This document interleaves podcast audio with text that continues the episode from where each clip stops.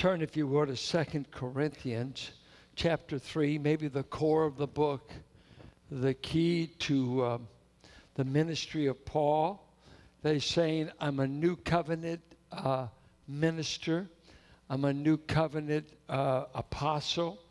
And so we too are new covenant people, new covenant ministers. What is new covenant? Jeremiah 31 said, There's coming a day when God is going to inscribe his law on the tablets of the heart.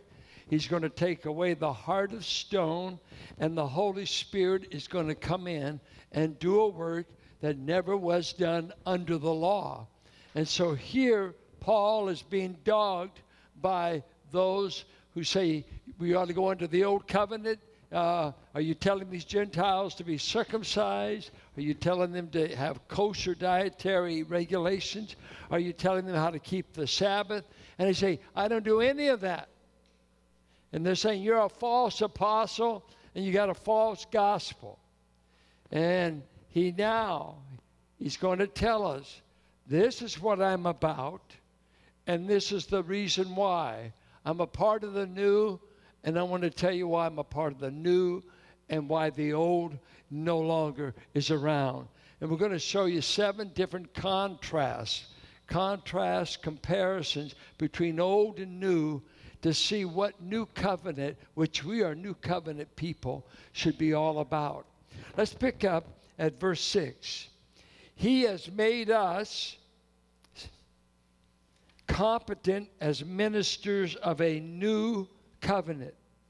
By the way, God has never made one covenant with the Gentile world except the blessings of the new covenant. He never made us any. He said Israel got all the covenants Palestinian, Davidic, uh, uh going back to Genesis, the Abrahamic. Uh, but he said the Gentiles live without any promises from God, no covenants whatsoever. Only in Christ do we get to the table. Only in Christ. Do you ever study your ancestry and just roll it back? Where were your people 2,000 years ago? Where were you? And what were they bowing to?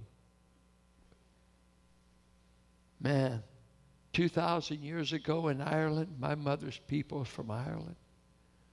The Howards are from England. My grandmother was German.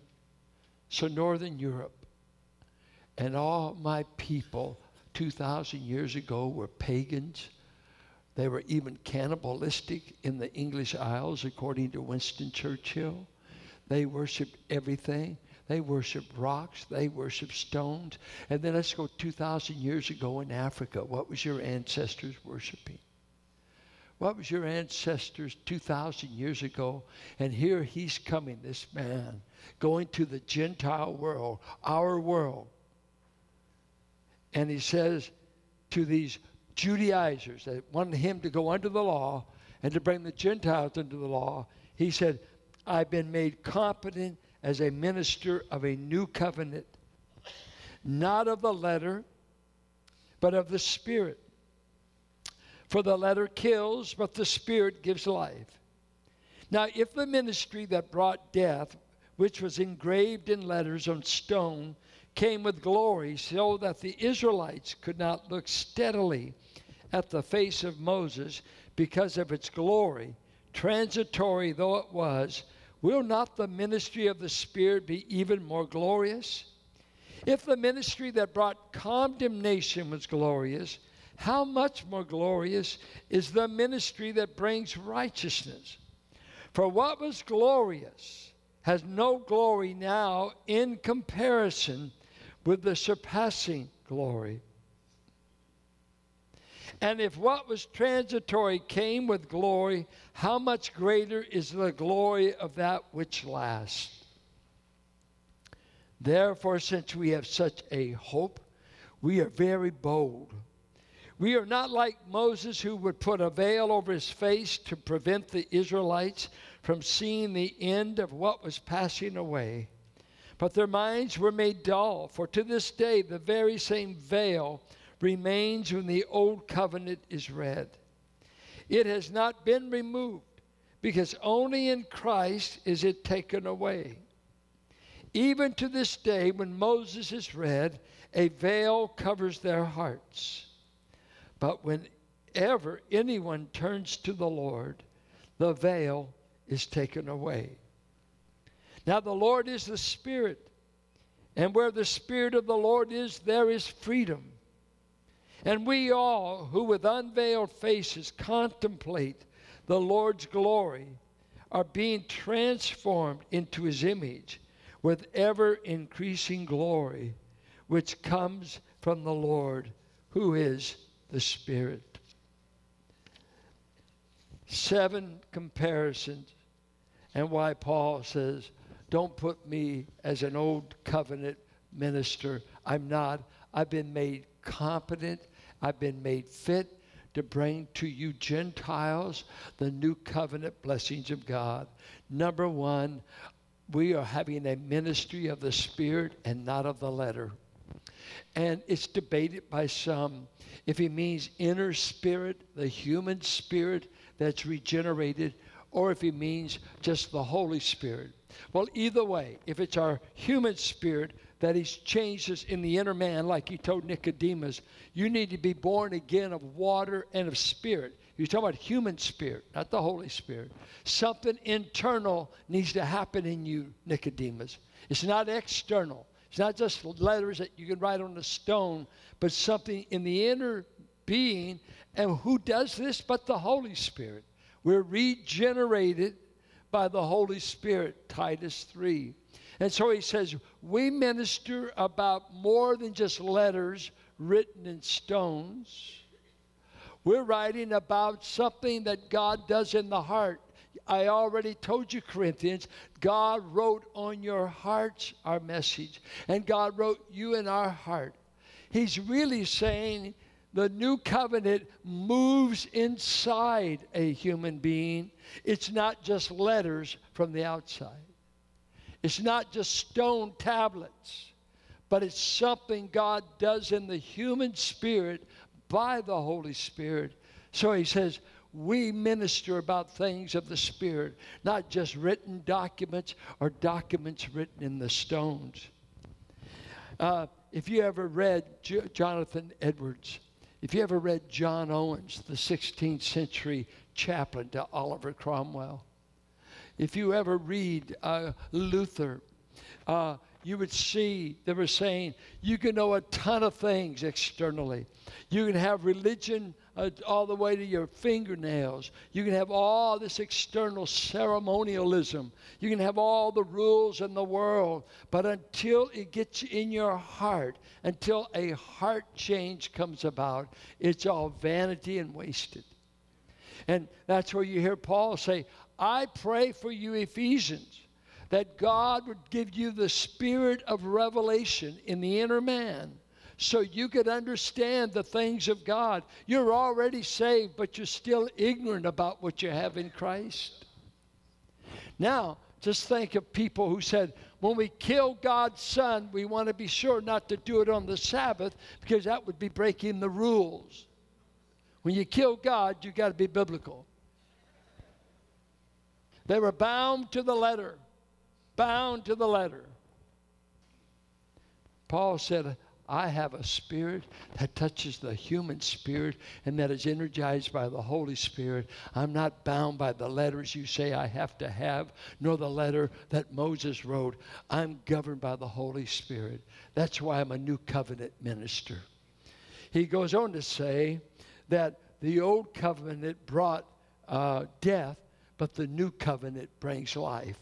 Look at verse 6. That the letter, what does it do? The letter, but the Spirit gives life. That old covenant, you know, it's an interesting thing if you thought about it. The first time the law was introduced to the children of Israel, do you know what happened? 3,000 people were killed. The first time Peter preached the new covenant, 3,000 were saved. Not too bad. I read the letter 3,000 corpses. I preach the gospel in Acts 2. 3,000 get saved, get baptized, and make up the beginning of the church. The first miracle Moses did under the law was to turn the waters of the Nile into blood, representing death. The first miracle of the new covenant wonder working Messiah was to turn water into wine. Life. The last miracle that happened getting out of Egypt was the eldest son in every home died that did not have the blood. The last thing Jesus did before he died, his last re- public a miracle in John 11 was he raised a dead man called Lazarus. You see, the new covenant brings life, the old kills people. The law brings death. The law brings death. And, you, and Paul says, You're trying to get me to go back under law. You want me to get these people under the law? I'm about a new covenant that brings life. Brings life, brings the Spirit. You know, I love, uh, we were talking today, uh, Chad and Charlotte, we were talking about grace when you when you come home under grace you don't get a stoning. You get the fattened calf killed you get a brand new ring and you get a robe because we throw parties when sinners come home. Under the law we kill them under grace we welcome them. Not too bad. Hey you've been doing all this sinning? What do you deserve? Get the best calf. And our best calf was the best lamb. Has already been slain for sinners. Jesus is a friend of sinners he will carry you through. Under the law, Moses had to take off his shoes because he's nothing but a servant. But as soon as a prodigal comes home, they put shoes on him because he's a son. We're sons, we're not slaves. Why? I'm a minister of a new covenant. He says that the law brought condemnation, the new covenant brought righteousness. Look at verse 9. He said, If the ministry that brought condemnation was glorious, the law, how much more glorious is the ministry that brings righteousness? Think of that. Coming into town. And when I give you my message, uh, how? Tell me what kind of message would you like to be? Would you like to be the mailman on an army barracks in World War II, and you go and you give it to a young bride, or you go to a home to a mother, and the United States Army would like to say your son died in honor on the soil of Germany, or in Italy, or in Japan, or but here is a letter from the government. He fought uh, nobly, but he died. Would you like to be the one that delivers the sweepstake letter and said, You just became a millionaire? You need to get figured out what kind of message God's entrusted to us. It's not a death message, it's a message that brings life. It's a message that brings how you can be righteous. All of you need to buy Martin Luther by Eric Metaxas. You need to read it. You need to read it. Uh, read one piece of serious literature in next year. The life story of Martin Luther. And uh, Carolyn's sick of me talking about it because I'm trying to get her converted. And uh, uh, here, when you see this man uh, that was uh, had become a lawyer, was on his way, and his father wanted to be a lawyer, and God's working on him, and uh, he gets in a lightning storm and he promises St. Anne, I'll become an Augustinian monk. He becomes a monk. And as a monk, no man was more devout in keeping vows, celibacy, fasting, praying. He had stomach disorders the rest of his life just from the abuse he gave to himself in the monastery. But he was shocked as a pastor that oversaw 11 different churches, and he headed the theology school in Wittenberg. And as a pastor, he had to deal with these kind of questions. Tetzel just sold these poor, stupid Germans. The Germans were considered uh, boors, ignorant, the backwoods of the European. They were despised by the Italians. The Italians ran the papacy. And these guys are only good for taxation and indulgences, and they send Tetzel up there to sell them. Now, this is amazing. Indulgences work this way You know you're going to party a lot at Mardi Gras or on New Year's Eve, and we know you're going to be immoral and sin. If you'll pay the church a, a good donation, we can be sure that sin will not be held against you. That's indulgence. So you paid ahead of time for the sin you're going to commit. But because they needed money for St. Peter's Basilica, they came up with something brilliant a great marketing scheme. They rolled it back and said, why don't we work it out where we can start doing something for the dead? And they went to these Slavic people, the German people, up there in Wittenberg, and they would do this to a poor German farmer.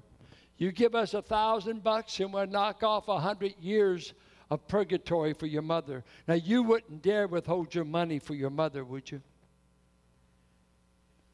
We'll knock off time if you'll make a donation. If you don't, you must be a cursed son that would not help your mother. They gave their money.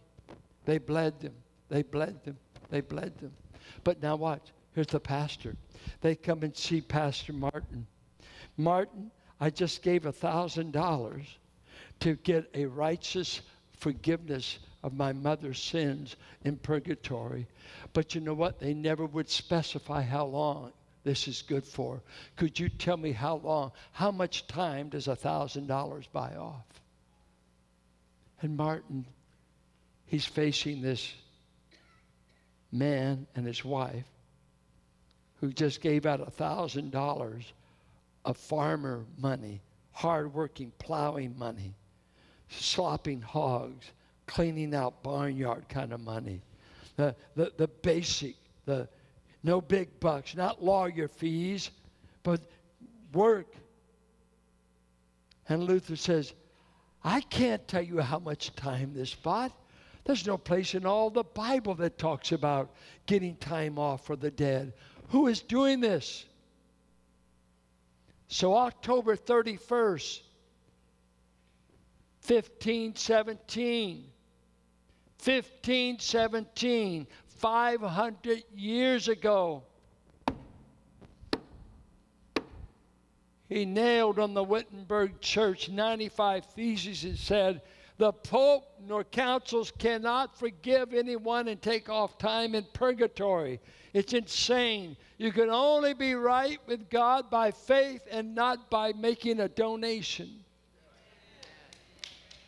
Now, I mean, you, you, you kind of, we could laugh at that. Hey, he had to be kidnapped, he had to hide in a castle and all of history was turned around in Germany in 1517, and a Reformation started that says our gospel says you can be right with God solely by trusting His Son.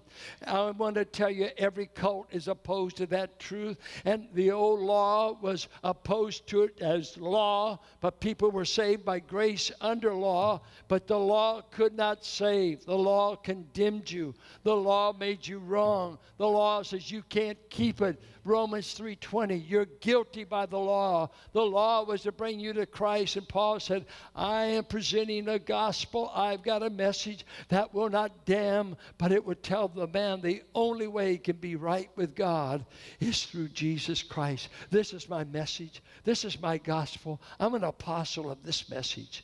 Now I'm going to ask you people, do you represent that message? The biggest issue facing an unsaved man or woman is how could I ever be right with God? Is it penance? Is it donations? Uh, I was just with some cult members and uh, talking about one of their children being baptized so many times for the dead. And I wanted to ask, what does this have to do with Galatians 1 that if we or an angel from heaven come and bring to you any other gospel than what I've delivered to you, let them be anathema. I don't need to be baptized for the dead. I don't need to buy anything. I don't need indulgences. I need Christ. He makes you right with God.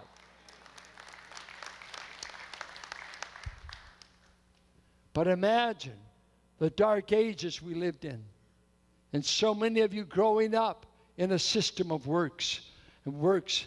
It was not Christ alone. It was not grace alone. It was not faith alone. It was Christ plus works. It's faith plus works. You got to work your I will not work my soul to save, for that my Lord hath done, but I will work like any slave out of love for God's dear Son. I will not work my soul to save, for that my Lord has done, but I'll work like any slave out of love for God's dear Son. I'm not working to get in, I'm working because I'm I am in. I'm not working to get righteous, I'm working because I am righteous. I'm not working to be a son, I'm acting like a son. That's a world of difference. If you've got to earn being a son, you'll never know in this life. But all that believe in him become sons of God immediately. See what's the amazing thing that bothered everybody is how in the world can God make a sinner right? He said in Romans, He justified us while we were wicked. That's what the NIV says. Uh, the old translation says, while we were ungodly. Wait, wait, no, Lord, I got right when I got baptized. No, you didn't. The thief got right when he said, I'll see you in paradise. You're the son, aren't you? You must be Messiah. I'm a murderer, but I believe you're the one. He said, I'll see you in paradise. And then the, a song goes this way. When he got in paradise, they asked him, How in the world did someone like you get here? He said, Well, the one that told me I'd be here said, Tell him you came by way of the cross. How are you going to get in heaven? It's sure not going to get on your behavior because you're a big sinner, every one of you.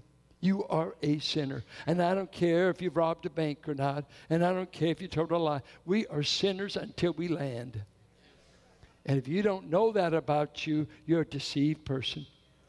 John said it in 1 John 1 8. We say we have no sin, we are deceiving ourselves. Do you ever just get up in the morning, look in the mirror, and say, I'm a big sinner? You ought to do that a few times. But I'm right with God. Could you say that at the same time? I am a big sinner. But I'm right with God. That is the gospel. How can it take you where you are and make you right? Some of you were this, but the gospel made you right. Some of you were this, but the gospel made you this. This is our message. Paul said, I don't preach a message that condemns and brings death, it brings righteousness with God. Oh, I wish we believed it. I wish we weren't so frozen at the mouth about it. How else can a man know how to be right with God? But in our gospel the new covenant. I must get under control here. Verse 11, he said, I'm not a part of that which is transitory. I'm a part of that which is permanent. The law is passing. It was. It had a um, a life. According to Galatians, it was the guardian to bring you to Christ. But once you meet Christ, you don't need the guardian. That's the argument of Galatians 3 26 to 4 7. Uh, we're not under that. We're, now under uh, the Spirit's control that makes us cry, Abba, Father. The law served its purpose. Great, it's good, perfect. But it had a terrible effect on us because it kept telling us, You're a sinner, you're a sinner. And you're saying, I know it, I know it. How can it be right? And you couldn't know it through the law. You could only know why you were so wrong. you needed the gospel. You needed grace. Well, fifth thing is the law centered on Moses.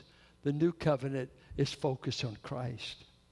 Uh, it's quite interesting when uh, Oded Cohen was uh, working with Jews for Jesus, and they were in Brooklyn and uh, I was with them in that Brooklyn campaign. I was in Manhattan, but we were doing Jewish evangelism. And uh, what Oded did, uh, they, being a uh, thoroughbred Jewish boy, they would wait in Brooklyn until later hours when many of the rabbis would go to their favorite bars at night, to get away from congregation, I guess, whatever. And they would go there and uh, that's when uh, Oded and some cohorts they would evangelize and, and share the gospel with these men. And uh, as I talked with him, he said this He said, They only want to discuss with you the first five books of Moses. It's Moses and Moses only. Uh, they don't know Isaiah, that they don't talk about the other prophets. It's all Moses, Torah, Torah, you know, Genesis, Exodus, Leviticus, Numbers, Deuteronomy. That's all we want to talk about. 613 commands. 613 commands. He said, What about Isaiah 53? He said, One rabbi said, I've never seen that before. You never, you, you never seen Isaiah 53? And you're a rabbi? What about uh, Nicodemus? You're, you're a teacher of Israel, and you don't know that you ought to be born of water and of the Spirit. You don't know that you should know these things, Nicodemus, but you're a self righteous Pharisee, perishing without God, but you know the law backwards and forward. It's amazing how much you can know about God and not know God. And so the old covenant was all about Moses and, uh, and the meticulousness of how far you could walk on the Sabbath. If you ever read the, if you read Alfred Edersheim, he'll give you these things that uh, you are violate. If you spit on the Sabbath in the days of Jesus, they could violate you for irrigating. Yeah, uh, Alfred Edersheim, The Life of Christ, two volumes. It's there. Uh, and of course, you couldn't bake. You could all this meticulous kind of stuff. Moses, Moses, Moses. And here, here the apostle said, I'm not about Moses. I'm about the Christ of Moses. I'm about Christ.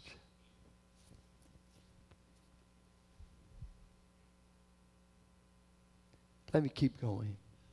Sixth thing he said the old covenant was represented by the veil. The new covenant is represented by contemplating Christ. The mirror, uh, and we'll come to that. Notice what he says here. Verse 12. Therefore, since we have such a hope, we're bold.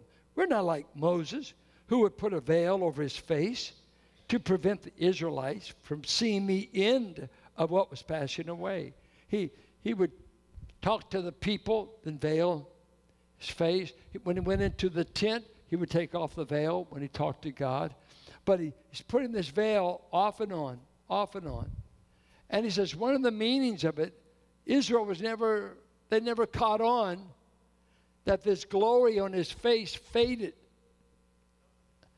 And, and they never they never knew, hey, this is, as it were, in picture, showing the law is going to pass too. It's just a temporary glory. And but he had to veil the face. And one of the reasons the veiled glory, unchanged sinners can't afford to be in the presence of God. An unchanged sinner cannot look on the glory of God. You can't have access. We got to veil it. And the old covenant was full of veils the veils, the outer court, the inner court, the Holy of Holies. Veil, veil, concealment, veil, middle, middleman, veil. It was all concealment because you are not fit to see what God wants to show. You're not fit to see God on display. You're just not Israel you got such a hard heart, I'm not going to permit you to see an undiminished glory. I'm just going to let it fade when the face of Moses is covered. And so he, he likens that. He uses it as his illustration. And he says, Their minds were made dull, for to this day the same veil remains when the old covenant is read. It has not been removed because only in Christ, only when you receive Christ is it taken away. Even to this day, when Moses is read, a veil covers their hearts, and he's particularly talking about Israel. But notice, but whenever anyone turns to the Lord, the veil is taken away. So he's got a veil on Moses' face He moves it to, to a veil that's over their heart and a veil that's over their understanding. And he says, the only way you'll ever comprehend what God has for us is the veil of unbelief, hardness, dullness, and rejection is removed. Turn to Christ, and God will let you see his glory. Turn to Christ, and God will disclose the fullness of his glory as revealed in his Son. Christ came to us full of glory, full of grace and truth. God ripped all the veils when he sent Jesus. And Jesus on the cross, one of his last accomplishments was the veil was rent from the top to the bottom and say, My people will never be held out again. And it won't be once a year when a priest comes with 12 stones. You know what? He interceded for the tribe of Reuben, he didn't, inter- he didn't intercede for the individual families. He just said, God, there's 12 tribes. There's Levi, there's Benjamin, there's Reuben, there's Gad. Help Gad. This represents the tribes, not individuals. You now got a high priest in heaven that represents you by name. He represents you by name. I said he represents you by name. He literally prays for you, he prays for his own. He's omniscient. My sheep I know. It'd be like you saying, I don't know the names of my children. It was funny with our mother, she got older. She'd get mixed up on us, so she'd name all seven. You had to be one of them. That's all right. She knew our name. Just took her a while to get there. He knows your name. He um, no veils. We have an unveiled relationship with Christ. He's in the inner sanctuary, according to Hebrews 8 through 10. He got there not on the blood of calves and bulls, but he got there on his own blood. And he said, I've opened a new and a living way into the presence. You come through me, you got access to the face of God.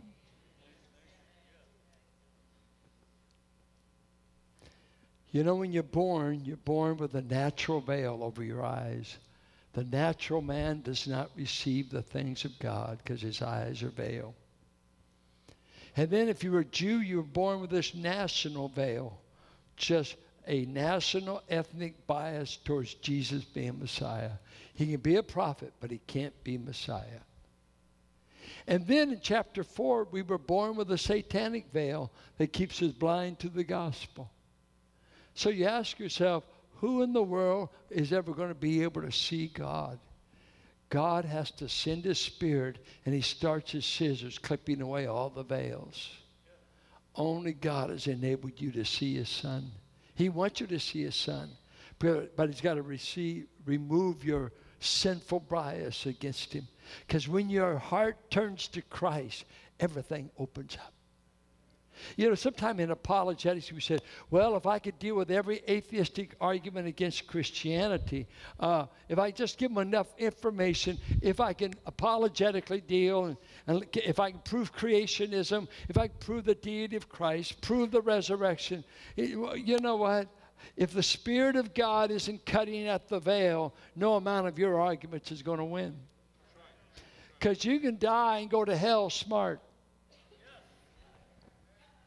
The princes of this age never figured it out. So he revealed it to the ignorant and the foolish. 1 Corinthians 1 and 2. The princes of the age never got him figured out. And they crucified the Lord of glory. If they'd only known who he was, he said they would have never done it. But they, you could be so smart to tell Herod the baby's going to be born in Bethlehem and actually lead the mob that helps kill the baby. You can know Scripture inside and out And you can be as wooden as an Indian about the scriptures, but it's only ink and paper until the Spirit of God makes it alive. He's got to do something in your heart. And so much of Christianity today is wooden, legalistic rules. You got to do this, you got to do that. Listen to me, listen to me, listen to me. Nobody's going to heaven keeping rules. Did you hear me? You can quote me. You cannot get to heaven keeping rules. Rules do not save. The righteousness of God comes by faith in Christ and not by law keeping. The church's rules are Moses' rules. And we've messed up Christianity for so, especially the young. You know, I grew up at times as afraid God, if He caught me smiling, they'd make another rule about what I was doing. Absurd, absurd. God actually intended for His people to enjoy the journey. Some of you are praying about that, huh? Howard Hendricks used to say that he thought God was going to say to most of us when we got to heaven, I didn't mean for it to be so grim. I wish you could have enjoyed it more. Jesus is enjoyable, eternal life. I didn't get under a new yoke once I became a Christian. I got to keep, oh, hey, did you get delivered from the law? Yeah, but now I'm in a a fundamental Bible church and they got more rules than Moses. Well, enjoy the misery. We've been doing them for years. Join us and be miserable. Say, where's the joy of the Lord? I don't need rules when I've got the Spirit working in my heart. My dad used to tell us kids, he was provocative. He said, You know, uh, we, we drove, ran with people, t- teetotalers. You know, we couldn't even smell a beer, let alone drink it. He said, I drank all the beer I want. I cuss all I want. I chase all I want. And boy, I can just hear my sister, Daddy, how in the world can you talk that way in front of these children? I met someone that takes care of the want to. If you want to, Jesus said, if you want to sleep with her, I want to give you credit for adultery. So you got credit for the sin and you didn't have the guts to do it. Thank God you didn't. Aren't you glad you have not done everything you thought about?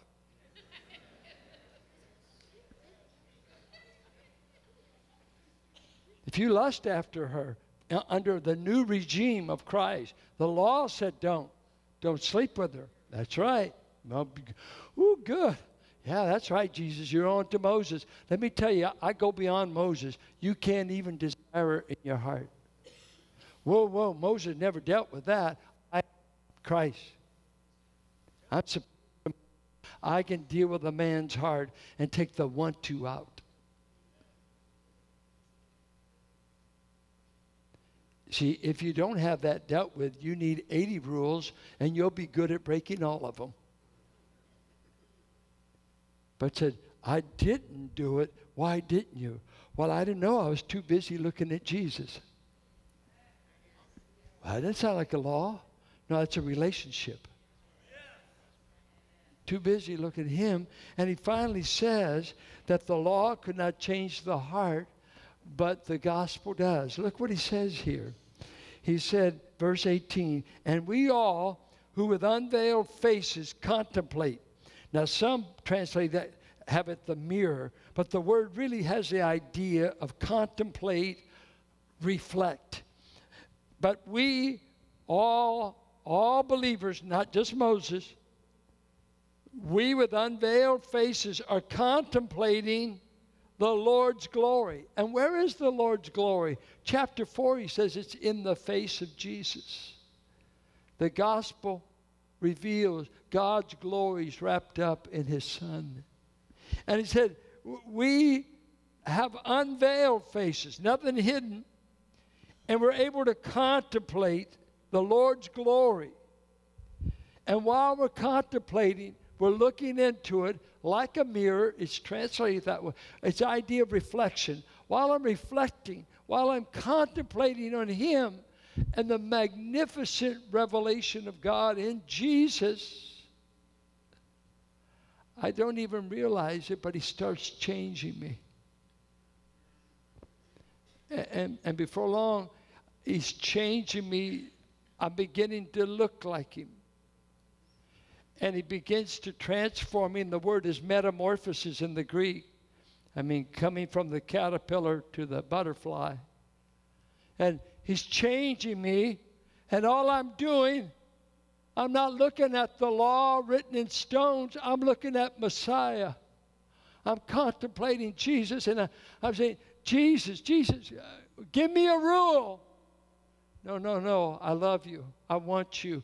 Uh, I saved you to enjoy me, have fellowship. But, but Jesus, if I keep looking at you, I'm going to start thinking like you. I'm going to start talking like you. I'm going to start being like, I, I just can't keep looking at you. It, it's having an effect on me. And I keep looking. I keep content. And, and all of a sudden, my peers, my wife, everybody around there say, something's happened to you. What, what are you doing? What's going on? I said, I met Jesus. And I've been focusing my life on him. And I've been doing what the chorus said turn your eyes upon Jesus, look full into his wonderful face, and the things of earth will grow strangely dim in the light of his glory and grace. I've been captured by the glory of God. Matter of fact, Hebrews told me in the midst of the storms, fix your eyes on Jesus, the author and finisher of your race. You know what's wrong with some of you? You haven't been focusing on Jesus. You know what's wrong with the church. You know what's wrong with your mate. You know what's wrong with you. Have you found out what's right about Jesus? There's no fault in him. He'll change your marriage, he'll change your home. He's the only one that can save your children. You get these children, and you think that everyone, when you bring them from the hospital, you think for sure they're going to heaven. And by the time they're 21, you're sure they're going to go to hell. And the only one that can make the difference is Christ. Is Christ on display? Are they seeing a changed father?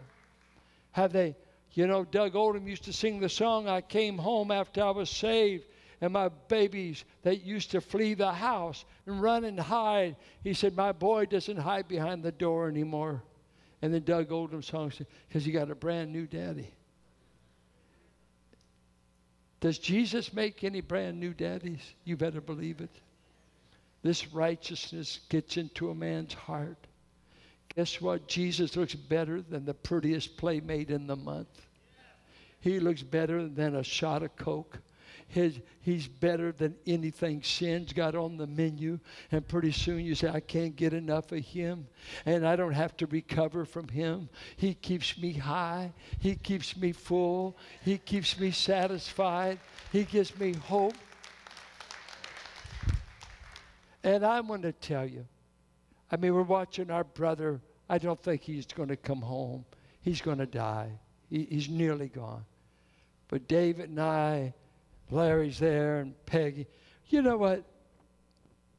This gospel, I'm standing there, I'm thinking, oh, death, where's your victory? He's going to land in heaven so quick you won't even believe it. He's going to land. No, no, no.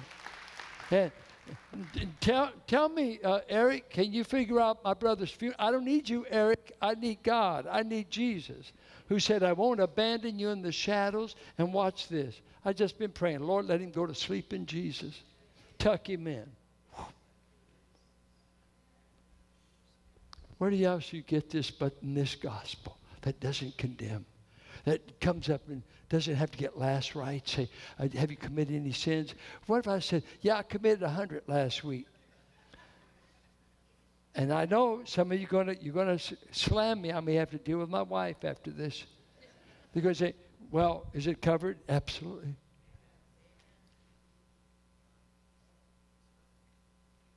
Can't believe that. You don't like that. Too bad. I'm a sinner. I even get to preach in this place. And I don't have to act like anything but what I am. I'm a sinner being saved by grace. Why don't you quit acting like you're not a sinner and start admitting it? And just be thankful to God you don't do more sin. Can I get a witness? Yeah. God, anybody can get good people to heaven, but God's getting sinners there. That's what qualified you and I. God can get you and I there. And on my best day, talking with my wife last night, man, on my best day, I could be in irritable pain. But I get irritable in Jesus' name, you know. Keep it sacred. Oh, isn't Jesus sweet? What do you mean, sweet? You're so irritable, not even funny. I don't cuss, but I sure want to. At times. Am I talking to anybody out here? Anybody have these struggles? That was the mystery. That was the mystery that broke in on Luther. The question was this How could a man ever be right with God and be ungodly?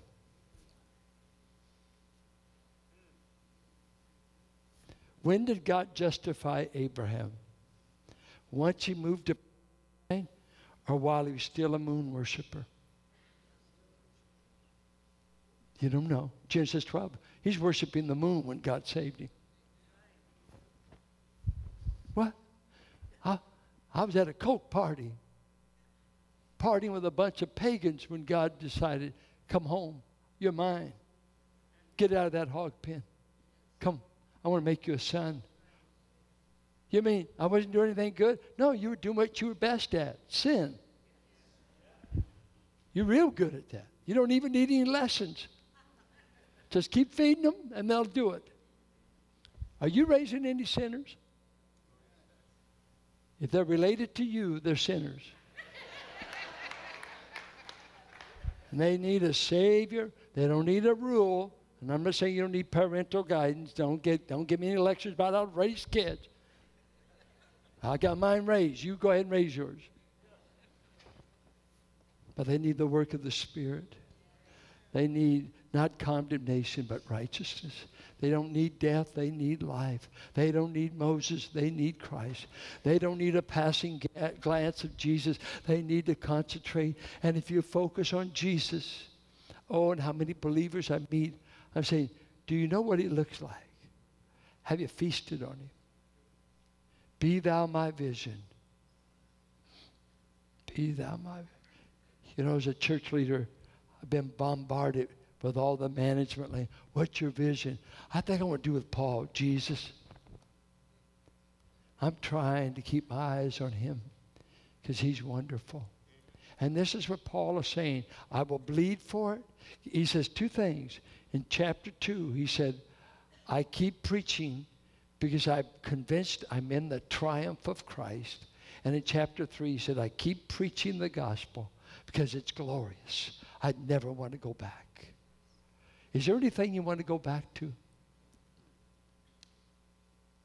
Is there anything in the old life that's better than Jesus? If you said that, I'd just simply say, You've never really tasted, have you? Taste and see the Lord is good. You won't be disappointed.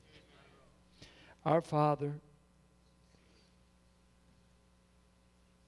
Jesus is the best. There's no superlative that can outrank him. He is the best.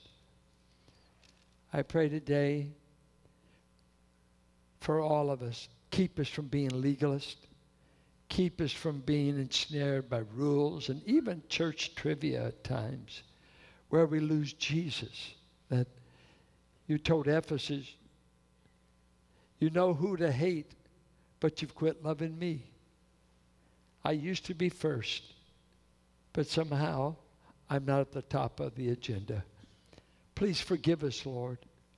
Help us to keep the main thing the main thing Christ and Him crucified risen, and coming again. Jesus, a friend of sinners, that you can't be bad enough that he wouldn't forgive you. Can't be bad enough or far enough away that his love and his mercy cannot reach you. If you're here without Jesus today, I ask you, turn to him.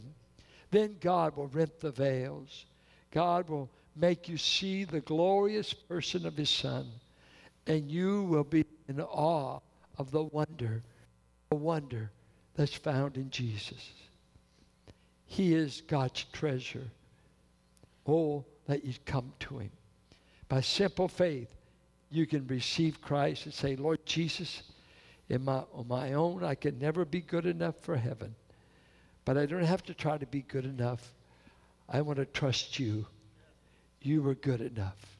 You could have would have covered 10,000 worlds. I trust you. You are my righteousness, not the works of my hand. I trust you. I trust you.